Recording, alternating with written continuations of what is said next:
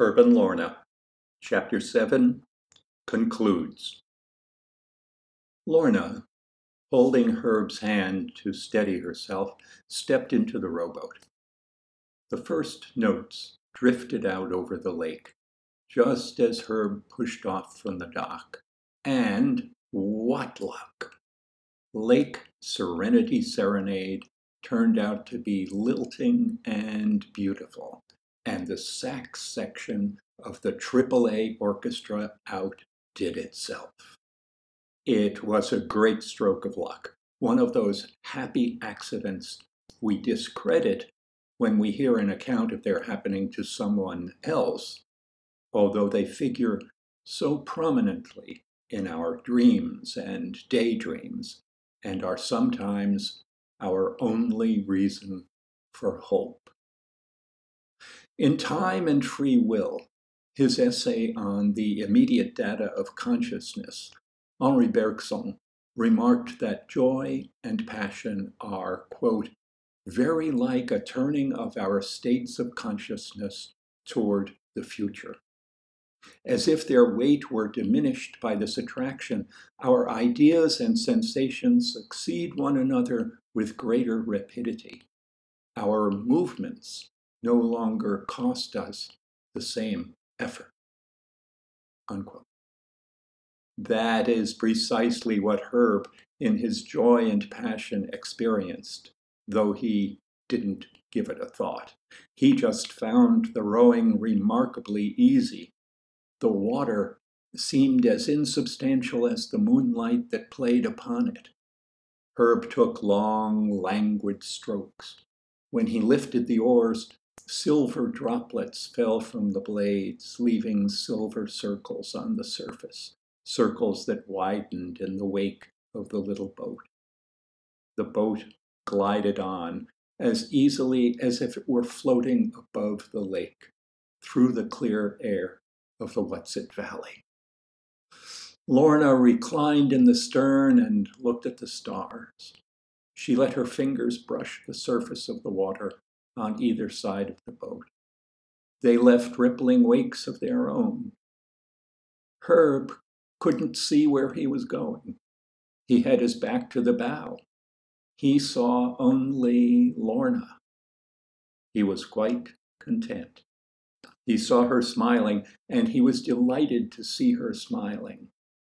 This was a smile of contentment, of serene joy. Lorna, he whispered, close your eyes. Still smiling, she closed her eyes. Herb went on rowing. Imagine that you see your future, said Herb. Tell me what you see. Lorna drew a breath, and the air she inhaled thrilled her. For a moment, she could hardly believe that she was breathing ordinary air. The effect was so intoxicating.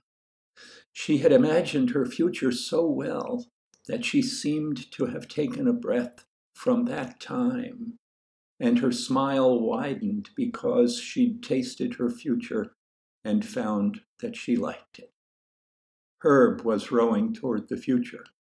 The past was in their wake. It must be good, said Herb, watching her. It is, said Lorna.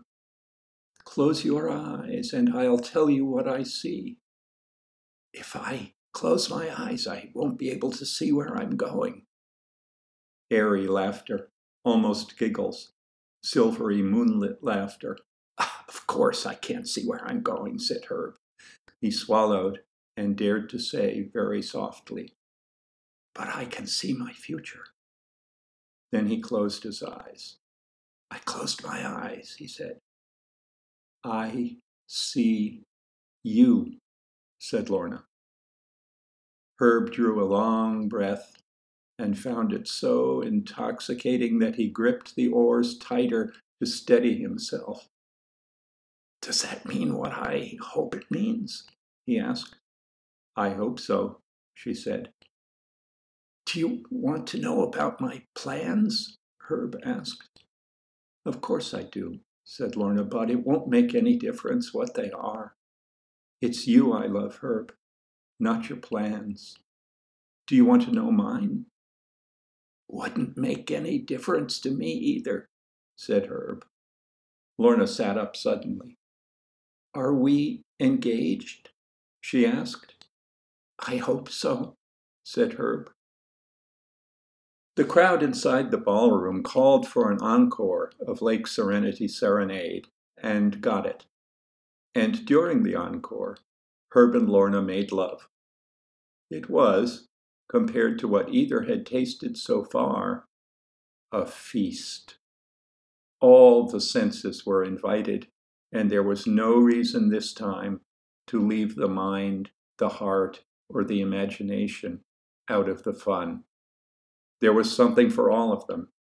Some rocking rowboat, rocking, rocking beneath their tentative caresses, balsam scenting the air, moaning saxophones, Lorna leaning over Herb, running her hands over his chest, imagining modeling him in clay, tugging, pushing, kneading at his skin as if it were clay, pushing him backward and pulling his pants down, laughing, the rowboat rocking, rocking, rocking, whoops, rocking, grabbing for the gunnels, ooch, ouch, oh, a splinter, thin sliver in the palm of Lorna's hand, Herb's slow, cautious extraction, drawing the sliver out so slowly that the sweet pain made Lorna run her hand between her legs.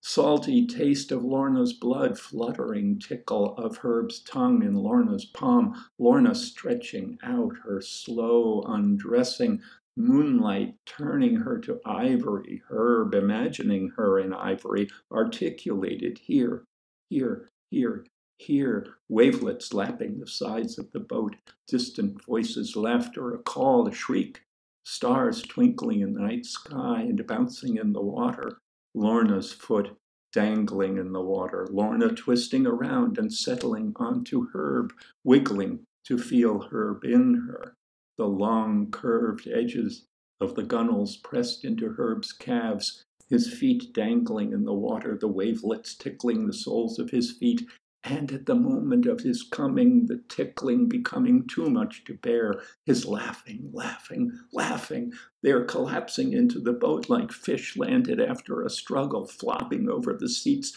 bruising themselves on the edges and corners and oarlocks, and laughing, laughing, and subsiding, and lying with their arms around each other, just looking out over the water, the flickering water silver with moonlight, but now oddly gold here and there, and even red. And Lorna lifted herself on one elbow and looked back toward the ballroom.